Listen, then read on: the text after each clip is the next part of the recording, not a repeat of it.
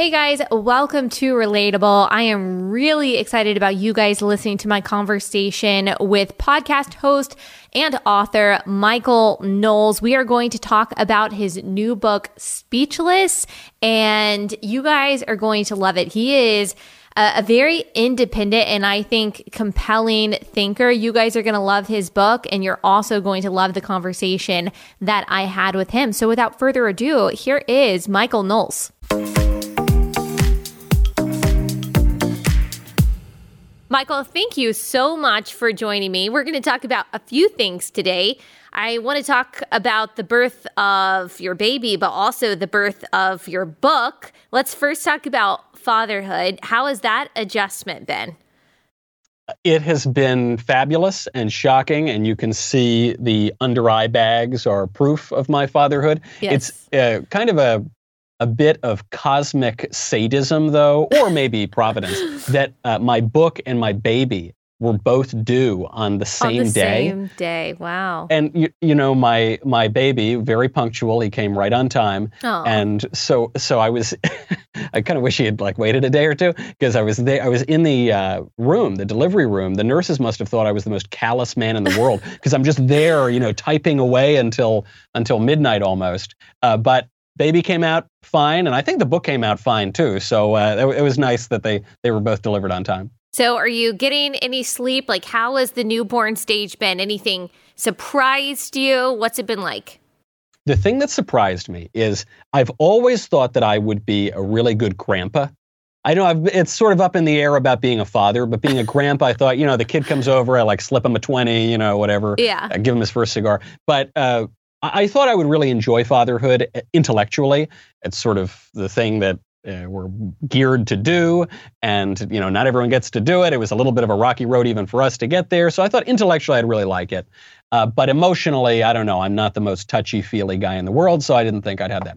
And then the minute that kid comes out, yeah. I tell, not to get uh, sentimental or anything, it, the emotional rush of it really did surprise me. And yeah. even, you know, when the, the little guy is just like screaming in my face, uh, which is a frequent occurrence, uh, it, there's something so cute and endearing about it. It's yes. almost like our nature was made to react that way. It is almost like that. I talk about like the tidal wave of love that you feel when they put that baby on your chest. It's like all of a sudden, all of your hopes and fears that you had for yourself are transferred onto this human being. And you're like, I don't even care what happens to me. I would die a thousand deaths if it just meant that this human being was happy. And yes, of course, you love your spouse, you love your parents, you love different kinds of people in your life, even in maybe an unconditional way when it comes to your spouse. But the love that you have for a child, I mean, like you said, it's just this otherworldly, never felt before, inexplicable kind of thing. And I think that also, that surprised me too. People, you know, they tell you that, but you, you don't know until you experience it. Would you agree? Absolutely. And, there, you know, on that very point, I was thinking in the final weeks before the baby was due, I said, well, you know, you've got, to my wife, I'd say, you've got the baby coming out. That's the birth that you're giving. And I've got my book that's coming out. Hopefully that's the birth that I'm giving. And and not to be too cold about it, but I just, I was spending much more of my time thinking about the book than I was about the baby, and, you know, vice versa for her. And then the minute the kid came out, it, it, it was really shocking. I had this sense that, oh, the book just doesn't really matter. Yeah, you know, weird? like I, I think it, I think it makes important arguments. I hope it, it changes the dialogue a little bit and the direction of the conservative movement. But broadly speaking, who gives a damn? You know, compared yeah. to the kid, like the book is nothing. Yeah. Do you have the same anxiety that I hear from a lot of parents? And I don't know if it's different between moms and dads, the different feelings that you have, just looking at the craziness of the world, how we live in this kind of post-truth, and as we're going to talk about this. Uh, cancel-obsessed world. Uh, does it give you any anxiety about raising a child in that kind of environment? It does for uh, a number of reasons, but e- e- you know, when I think of my own experience, and then I think of the the way that I want to raise my son, I see a conflict, and this creates a little bit of a problem. It's it's sort of the issue that every parent faces when you, you want to give your kid the best, but you don't want to spoil your kid. If you give your kid the best of everything, the kid's going to be spoiled, and that's actually not going to be good for him. Yeah. And so I, I think now I look at public schools here, even here in Tennessee, where, you know, it's a little more sane than California or New York, but there's still this radical leftism. The, the most notable extreme of this is gender theory, yeah. has infiltrated all these institutions. So I think, okay, I can't send the kid to public school. Then I look around uh, some of the Catholic schools. I don't know, I've heard kind of mixed things. I don't know if that's great.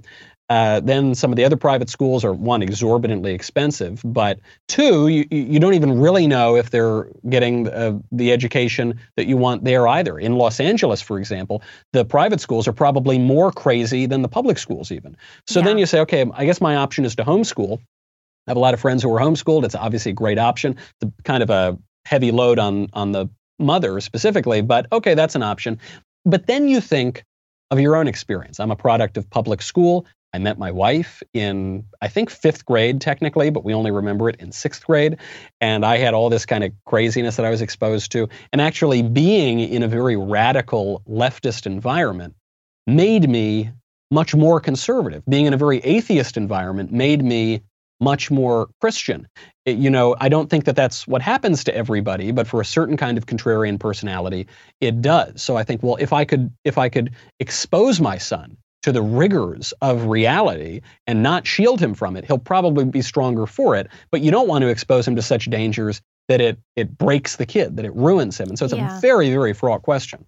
Yeah, I think it is really difficult. And there are a lot of different perspectives. On this podcast, we talk about the dangers or the problems with our public education system a lot. And that's not to say that sending your kid to a private school, Catholic school, Christian school, Uh, you know, whatever it is, is going to guarantee their salvation, is going to guarantee that they have their head screwed on tight. I, gra- I you know, I went to private school, kindergarten through twelfth grade, and I graduated with people uh, who, you know, were taught all the same things that I was. We were all taught from a Christian perspective, and yet who are diametrically opposed to what kind of values we were raised with today. So obviously it doesn't guarantee that you stay sane or stay a believer your whole life.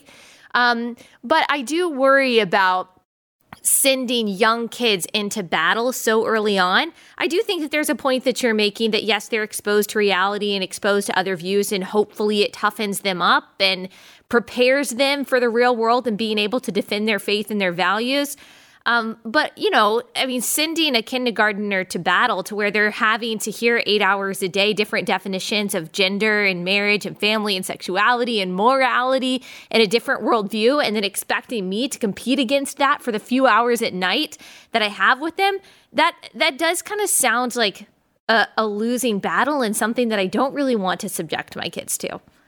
Of course. I mean, even I guess I came out of the whole process more conservative and Christian yeah. again, you know, not just more Christian, but Christian rather than not being Christian. But that only followed uh, probably a decade in which I was a little bit liberal. I had some dalliances, but moreover, I was an atheist for about ten years. And I think if I had been catechized in a more robust way uh, in Christianity, right, you know, and not and not quite so catechized as I was in secular liberalism, I might have been able to save myself a lot of trouble over those ten years. All's well that ends well, but that, that is a hefty p- price to pay.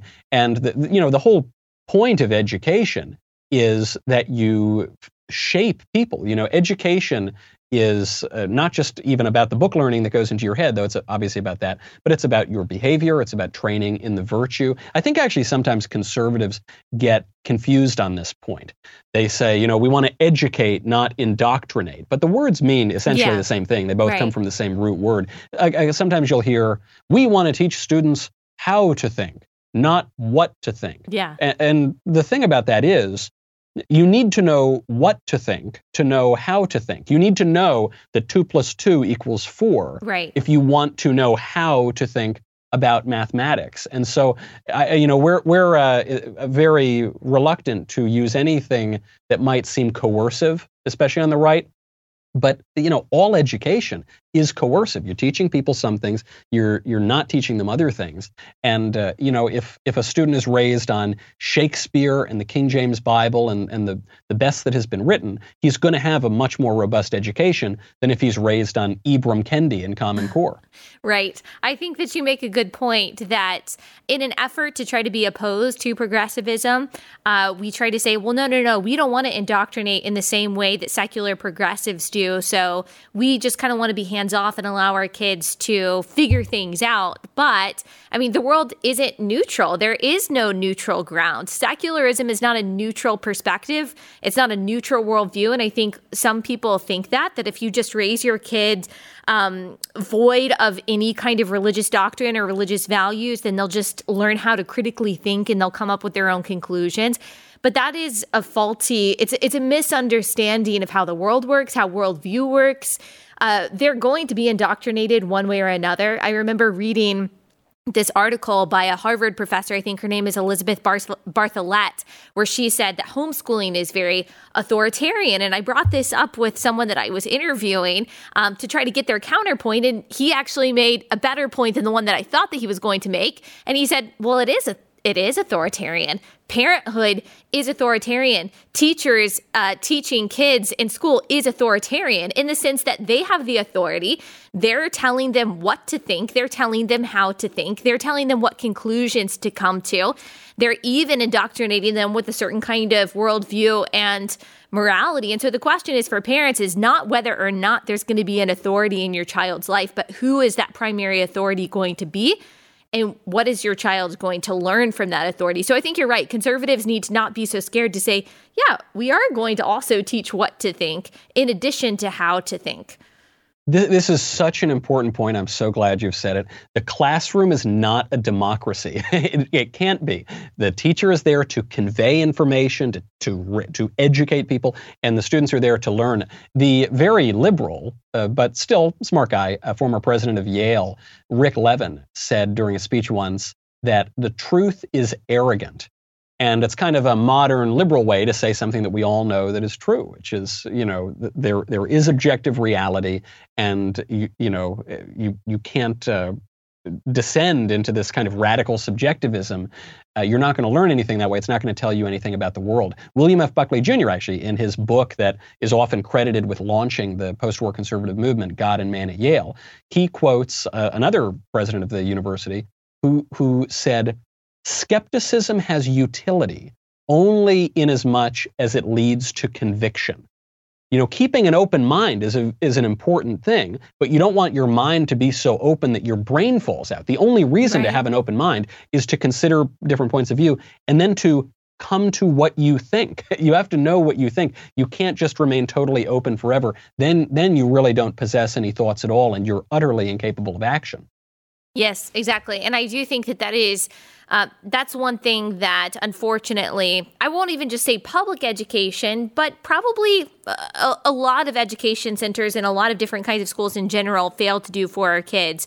Like we said, it is, you know, it's inevitable to teach kids what to think, but you do also have to teach them how to think. And unfortunately, I don't think that's happening um, in some, you know, uh, public schools that are saying, well, we're going to replace curriculum about history uh, with curriculum about activism, or we're going to not talk about the Holocaust, and instead we're going to talk about Black Lives Matter, something that I think that parents can do really well. The only people in the world, by the way, who really have the best interest of your child at heart is to say, yes, this is our values, this is what we believe, this is the worldview from which we are approaching these issues. But look, I also want you to be able to critically think. I also want you to be able to challenge these positions and think through these positions and not just agree with me on everything. I think um, that conservatives do a better job of that than progressives do, because progressivism really crumbles under any kind of scrutiny. Would you agree? Oh, yes. I love your point on the curriculum, because this is an, another uh, trap I think that conservatives fall into, which is we buy the language about inclusivity very often, or or expanding the curriculum. You know, you, you've recently heard that uh, activists are trying to decolonize different academic departments. They even, I thought this one was pretty funny, they said they want to decolonize the English department at various universities by getting rid of all the English writers. So they said, there are too many, you know, old dead English men who are in the department, so we need to add all these other people. You say, well, it sounds like you're recolonizing the department. You know, right. to, to colonize is to sort of invade and to put a foreign element in. So uh, anyway, they, they obviously get that one a little bit wrong. But let's take their argument for what it is. What they're saying is they want to add new voices to the curriculum. Say Robin DiAngelo, this race hustling uh, woman, or Ibram Kendi, similar sort of thing, these radical left-wing activists. Because there's a limited amount of time, because we live in a finite world, when you include some absolute waste of ink like Robin DiAngelo or Ibram Kendi, you necessarily have to exclude something. Every minute you spend reading Robin DiAngelo is a minute that you can't be spending reading Shakespeare right. or Chaucer or Wordsworth or, you know, wh- whoever. So you've you've got to make these choices. If you want to expand the curriculum, just realize you're not expanding it. You're simply taking time away from other writers. And you, you finally have to make a value judgment. What is more valuable for my kid to read? Shakespeare or some twenty-first century race hustler?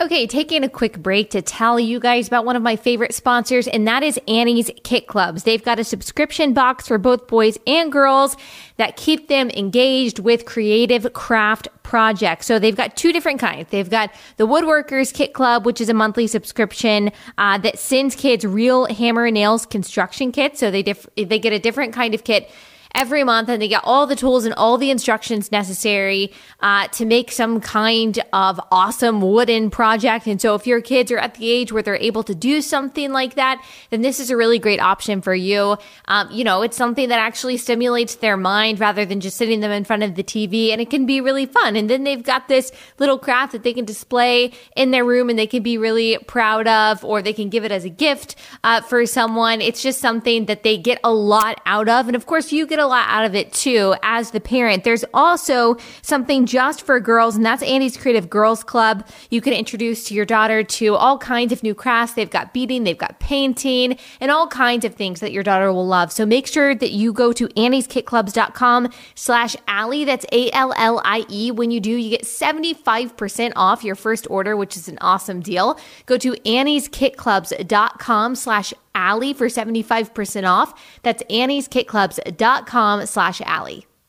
Do you think that conservatives should be reading books like White Fragility or How to Be an Anti-Racist, even if it's just for oppo research? Or do you think it's actually better to spend time reading that which is good and right and true and affirming Uh, you know, what we believe to be a virtuous value system rather than reading the other side of the argument? My answer is yes. That is my answer. I think you uh, you need to have a basic level of understanding of the good, true, beautiful beliefs before you can expose yourself to these other ideas. But I think you should expose yourself to the other ideas. It actually gets back to what you were saying earlier. You don't want to throw a kindergartner into the lion's den, but when someone has sort of formed a little bit more what they think, then I think it's very important to do this. This is actually kind of the point of my book, this book, Speechless, is I, I want to take seriously the left-wing authors who have pushed political correctness and wokeness and cancel culture and censorship and whatever you want to call it. I don't think the conservatives take those authors seriously. I don't think they read what they have written, and I don't think that they really know what they think. And so I, I dug into a lot of these uh, very influential leftists who kind of created political correctness. And my main takeaway from it is I actually think that the left, the, the intellectuals on the left, understand free speech and censorship and culture much better than conservatives do. The left comes to all the wrong conclusions, and what they want to do to our culture is absolutely terrible. But I think they actually understand the problem much better than conservatives do. And part of that, I think, is because we shut ourselves off from, from taking seriously their arguments. And can you unpack that a little bit more? What do you mean when they when you say that they understand free speech and these things more than conservatives do? I think political correctness lays a trap for conservatives. You, you know, there's this strange phenomenon over the past at least three or four decades that we've noticed political correctness advance. And my contention in the book is it's actually been going on for about one hundred years, since about the nineteen twenties. And the, the trap is this. Any way conservatives react to political correctness, even as they think they're fighting against it, we lose ground, because political correctness is a left-wing campaign, a, le- a radical leftist campaign to ruthlessly criticize the prevailing culture and to destroy the traditional moral standards. It exists in a purely negative way to knock down all the old moral standards that we have long cherished. Conservatives react to that in, generally speaking, one of two ways. Either they go squishy and they totally give in, and a lot of people do that. You'll hear this in the pronouns. Maybe they'll refer to a man who says he's a woman, maybe they'll start referring to him as her. Maybe they'll go along to get along with some of these cultural issues on marriage or even life, or who knows. So that's one way, is they just give in. The other way they react, though, is they reject standards altogether. So if the left comes in, as they did in the nineteen sixties, and they say, we hate all your traditional social mores when it comes to sex, when it comes to speech, when it comes to behavior, and we're going to get rid of all of them in the name of freedom and liberation. What conservatives have come to do, I think, is say, well, we, we oppose the new speech codes that you're laying on us. We oppose the new um, mores and standards that you're pushing on us in the form of political correctness or cancel culture, whatever. So we oppose standards altogether. We oppose mm. censorship altogether. We, we're free speech absolutists. We think you should be able to do what, absolutely whatever you want. And the thing about that response is, it gives the left what they wanted in the first place, which is to destroy the traditional moral standards. No matter how conservatives have reacted, the left gets exactly what they want, and political correctness advances. I've noticed that about conservatives as well. There's a couple of things that came to mind when you were speaking. Number one, you talked about becoming squishy on these cultural, social, controversial issues. Um, we're so afraid. We truly are afraid of not just being canceled, but being called bigots. And we we say that we're not afraid of that, but we really are, because we start to soften and bend our language or add caveats and qualifications to what we believe just to try to insulate ourselves for a little bit longer uh, from, from the rage mob. And what I noticed, even going back to what is so scandalous to talk about now, like the definition of marriage and the government's role in all of that, is that conservatives, and especially Republicans in Congress, were afraid to argue for the traditional definition of marriage on its merits. And it's, it's starting to be the same thing, I think, when it comes to gender. We're talking about it in terms of religious liberty, or we might be talking about it in terms of privacy rights, which are all very important. But are you willing to argue for it on its merits, that a man is a man, that a woman is a woman, and fundamentally, no matter what the law says, like, that is not going to change, and it's good for us to have those sexual biological distinctions and to have rights based on that.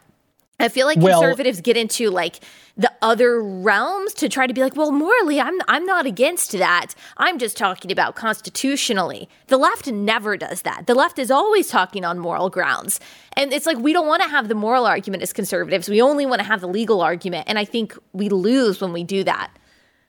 We do. And by the way, when we're s- simply speaking uh, procedurally or formally or abstractly, we're uh, completely missing the point. This is what I mean when I say the left understands free speech better than we do. From the very beginning of our country, there have been whole swaths of speech that have been illegal from the very beginning and all the way through. Uh, fraud, sedition, obscenity, which was we prosecuted even at the federal level up until about fourteen years ago. Now we, we don't really do it as much, but obviously from the from the very beginning of the country, fighting words, all all manner of speech. There were huge swaths. So you can't say from the beginning of the country or at any point since then that there has been perfectly, wonderfully pure, abstract free speech. That's never existed anywhere, in part because if you say one thing, you can't say another thing. I'll bring it down to earth with your point on marriage. The debate over marriage was not over rights, though I guess it became a debate over rights when the when the left, through political correctness, manipulated the conversation. The debate over marriage is, what is a marriage? The contention of conservatives is that marriage involves sexual difference. It's the union of husbands and wives. You can no more change the definition of marriage than I can change the definition of my coffee mug. I can call my coffee mug a pineapple, but it doesn't, it doesn't turn it into a tropical fruit. The same thing is true with marriage. But the right did not want to acknowledge that there are limits on these things. You can't just expand and liberalize and, and make inclusive uh, concepts that are defined and concrete forever. At a, at a certain point, you know, if a man is a man, then a man is not a woman. If the categories man and woman are to mean anything at all, then a man cannot become a woman. And yet you see conservatives going squishy on this point too. They'll start to add caveats, as you say. And now even conservatives who don't buy into gender theory, they'll they'll start referring to biological males, as though there's any other kind of male. As yeah. though there's, you know, there there isn't. A man is a man and a woman is a woman. But But that sounds very exclusive. It sounds authoritarian, to use a popular word. It doesn't sound very liberal. And so uh, I think people in a misguided way on the right have refused to make those arguments. But it is not enough to defend free speech in the abstract. Free speech in the abstract means absolutely nothing for people who have nothing to say.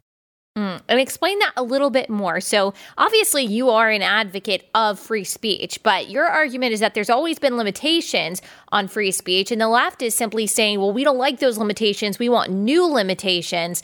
And the right tends to disagree with those kinds of limitations. So how do we kind of, how do we fight that battle? How do we set the standards of what we think uh, free speech should include and what it shouldn't, and, and why? How do we make that argument? I think you, you've summed up my views on this very well. I'm a great defender of free speech in the actual American tradition. I'm not a defender of free speech in fantasy land floating out in outer space, but I am a defender of the way that it has existed in the American tradition. And the, this word tradition is very important here. I'm going to say something that is so controversial. It's absolutely, you're not even allowed to say it in our highly rationalist culture. I think the way that we can start to form a view of these things is to look at what has worked in the past. uh, you're not allowed to do that anymore. But when you look back at the great defenders of free speech, you'll notice they all wanted limitations. They, they, not just that they wanted, they recognized that all speech regimes necessarily have some limitations, uh, such as the ones we discussed earlier. John Milton wrote Areopagitica. It's considered the greatest defense of free speech in the English language. And in it, he says, we need to tolerate all sorts of speech, except for speech from those Catholics. And uh, now you may agree with this point. I, I, I have to sort of push back against it, except uh, even as a Catholic, I understand the point that John Milton was making. These religious wars had been d- plunging England into absolute madness and bloodbaths and death. And, you know, it, it, England could have been on the cusp of losing all sorts of legal protections because order was breaking up. And so he said certain things are simply beyond the pale of our norms. I wish it had been otherwise uh, at the time of Milton, but it wasn't. John Locke, in his letter on toleration, let, actually, the founder of liberalism, in his letter concerning toleration, talks about how we need to tolerate all these ideas, except for atheists, because atheists don't believe in the in the transcendent moral order that we do. They we can't really reason with them on the same premises that we're reasoning with one another. And so we shouldn't tolerate that. Uh, the Founding Fathers took a, a similar view of this. And so I, I, I suspect the biggest criticism and biggest attack that's going to come on my book is that I'm advocating something that is authoritarian, or, you know, the left is going to call it fascist, or it's illiberal. And I just think when you look at the actual history of these ideas, Uh, if if this book is illiberal, then John Locke is a fascist. J- John Milton is a, an authoritarian. But of course, that's not the case. It's that the left has perverted our understanding of free speech and of censorship and of how to get along in society. And sadly, too many conservatives have taken the bait. That's really interesting. I haven't thought about it like that. But my question is, is who who decides? Who decides what the standard is? Because we... we do kind of see a movement towards saying, yeah, all this speech is is fine and we can tolerate it, except for, for example, Christian conservatives, or except for Trump supporters. And so is that not the danger of this kind of thinking, that whoever is in charge or whoever has the most cultural, social capital, whoever is in charge of these major institutions like, you know, big tech and these major corporations, in addition to now, you know, the White House and Congress, that they set the standard of, you know, what is acceptable speech. And then when we get back power, if we ever do, we set the standard of acceptable speech. Like, is it not just going to be this kind of volleyball with what should be just a fundamental right that shouldn't change based on who's in power? Yeah, this is the sort of, I think, most persuasive argument uh, that carries the, the most weight against uh, any sort of substantive political vision. Basically, uh, you know, weighing in on one side of a moral question or the other.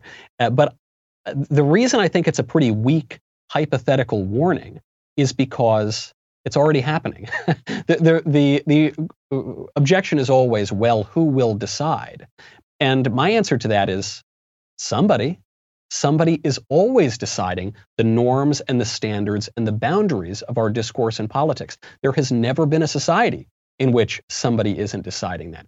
Now, it used to be that the way we decided those boundaries and those standards and those norms was based on our traditional culture, was based on a Christian understanding of the world, was based on the specific American political development and the, the American regime. And what has happened with the rise of political correctness is a new regime has come in to decide totally different standards. They went in, and you can, I, I detail it in the book, you can read these these thinkers going back one hundred years saying, we hate that the cons- the conservatives broadly have what they called cultural hegemony. The reason that a political revolution won't work is conservatives have this culture, and they have their standards, and they have their norms, and they have their behaviors. And so So what we need to do is destroy that. And once we institute our own standards, then we can pave the way for a political revolution. And so if, if as you say, this kind of neutral playing field is not an option, and I'm saying it is not an option. The idea that secular liberalism is neutral is ridiculous. That is purely for the left. So if that's not an option, and uh, the two choices I have are a set of cultural norms and standards decided by radical leftists who want to pump three-year-olds full of hormones and tell little Johnny he's little Jane, or the traditional Christian and American culture that has served our country very well for a long time, I'm clearly going to choose the latter. You know, uh, the way you can really highlight this, this distinction is uh, the debate between uh, David French, Uh, writer, former writer for National Review, now writes for The Dispatch, and Sohrab Amari, who is a yes. writer for The New York Post. And uh, David French referred, and I, I suspect he might regret this comment now, but he referred to Drag Queen Story Hour, where these, these transvestites would twerk for toddlers at the public library. He referred to that as a blessing of liberty. And I think the the implication here was that if you tell some radical drag queen activists that they can't twerk for toddlers, then they might just as reasonably tell you that you can't go to church. First of all, they already are telling us we can't go to church. That has been maybe the most contentious aspect of the entire COVID lockdown regime, where you could go to the marijuana shop, but you couldn't go to church. But even putting that aside for a second, I, I like to think that we possess enough reason, faculties of reason and good sense, that we can distinguish between transvestites twerking for toddlers and going to church. We, we, I think any way that we can fight back against this politically correct, tyrannical regime is going to require that we trust our moral conscience and we trust our faculties of reason to make distinctions between Drag Queen Story Hour and going to church on Sunday. If we can't do that, then we're just going to keep up. The only other option is to keep up the same losing strategy we've had for decade upon decade. And at that point, we might throw our hands up because it, it it's simply not working.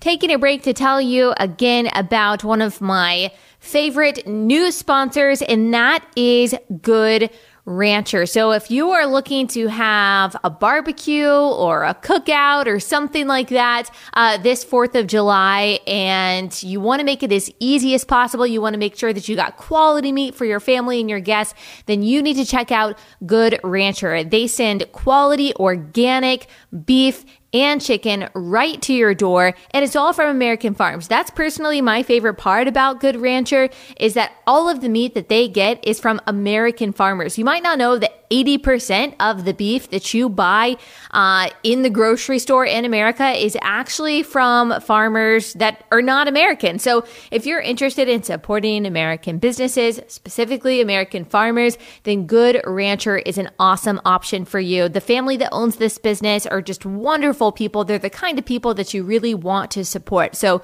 you can just buy a, a one-time order, a one-time box of meat. You pick what kind of, you know, chicken and different kinds of uh, beef and cuts you want. They send it to you in a box on dry ice, all individually wrapped to your front door. Or you can actually subscribe uh, with their family feast bundle. And when you do, you actually save twenty percent with each purchase. So subscribing, getting that box every month brings the cost per meal down to just two dollars and thirty-eight cents per meal. So it really is a win all around. High quality meat from a great company supporting American farmers.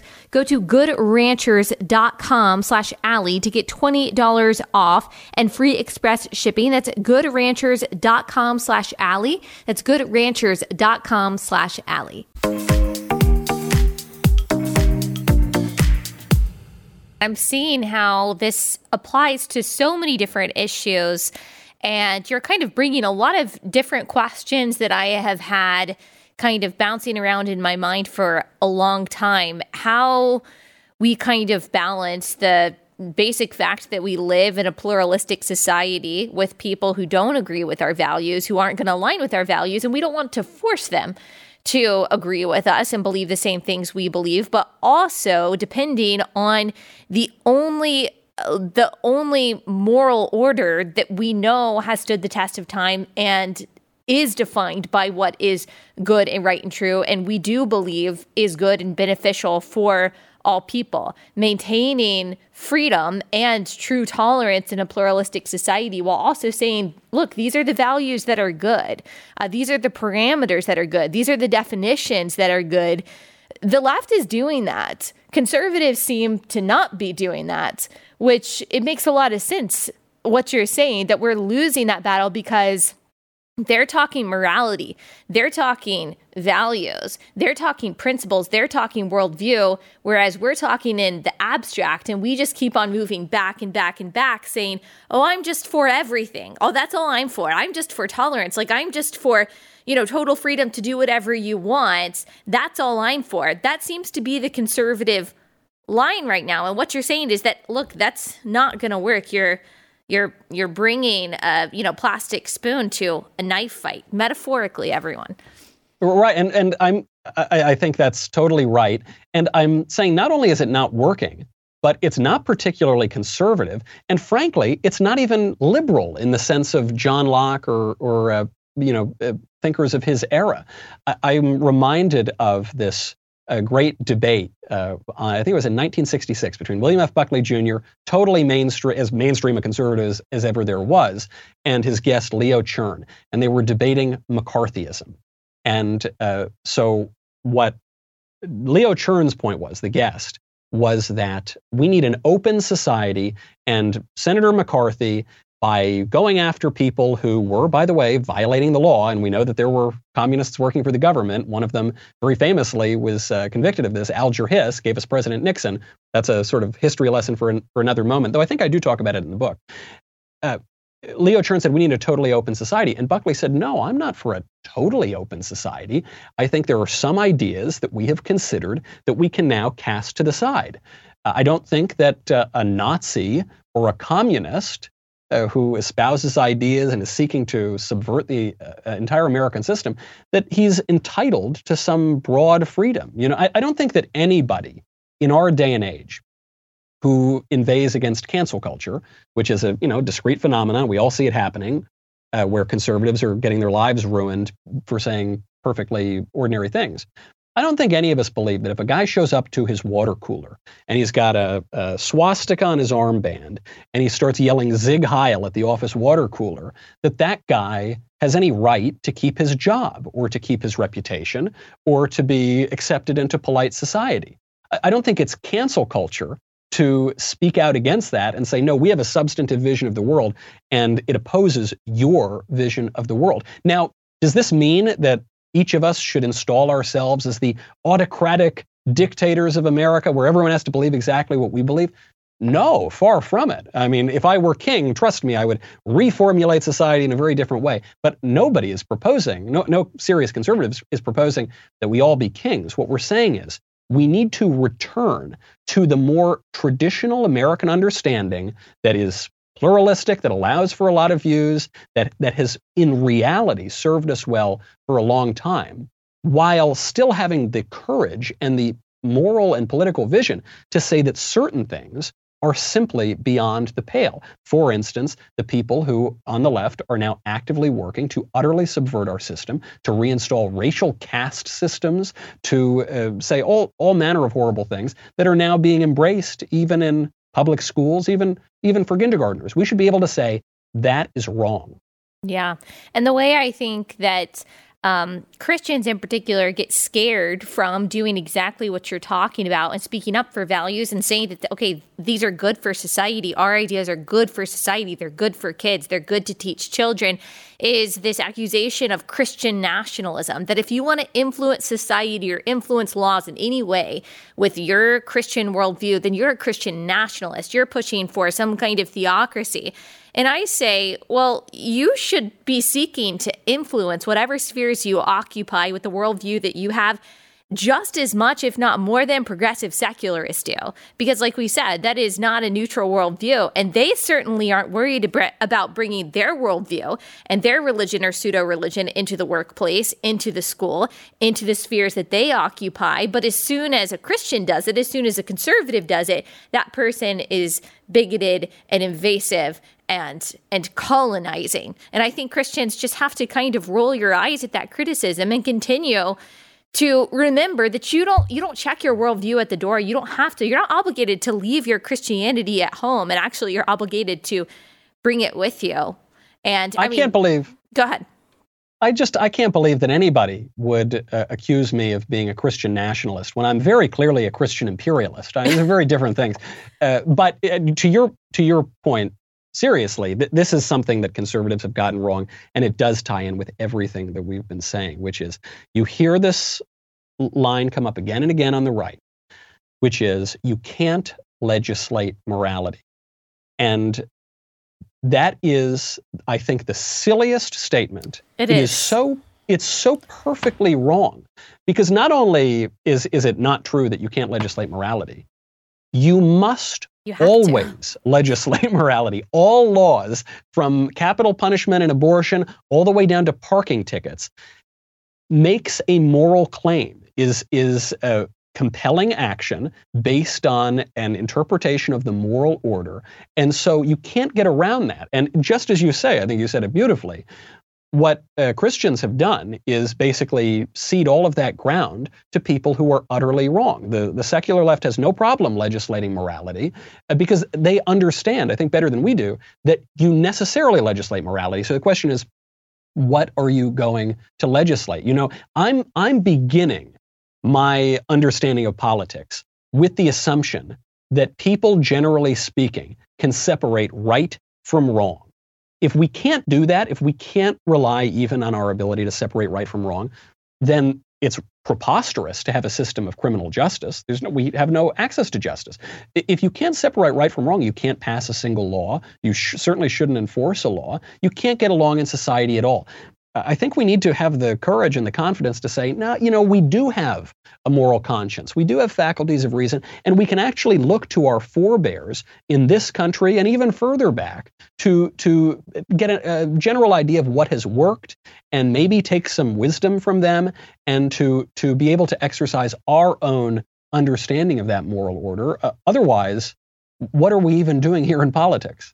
Yes. Well, I hope that people catch on to these ideas, because I think there's a lot of cowardly conservatives who don't want to accept everything that you've just said. But you're right. We're going to continue to cede ground. We're going to continue to lose ground um, if we don't have the same understanding of morality and moral order and law and speech uh, that the left does. Obviously, like you said, coming to different conclusions, but we need to have the same kind of understanding and seriousness Um, that they have when it comes to these issues.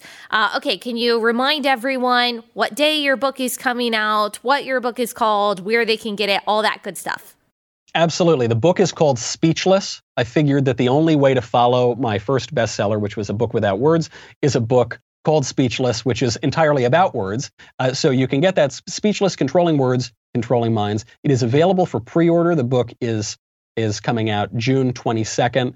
Uh, I do fear, as some of my friends' more provocative conservative books have been taken off of the internet, I do fear we might get canceled as well, uh, but you can pre-order it right now, so I would encourage you to do that. It's available Amazon, Barnes and Noble, Target, uh, all over the place, and uh, I I uh, hope that people will read it. It took a lot longer to write than my my first book did. Oh, but that's I, so I, weird. I, I know, you know, the first book, which was entirely blank, called Reasons to Vote for Democrats, that took my whole life to research, but it took about fifteen seconds to write. Yes. And uh, this one obviously took took a little bit longer, but I, I hope worth it. I hope it it does uh, wake conservatives up from what I think has been a totally losing strategy uh, to, to fight what uh, is probably the, the greatest threat to our national future, which is this total control over our, our culture, control over our politics, which comes from Uh, at the most basic level, a, a control over our language.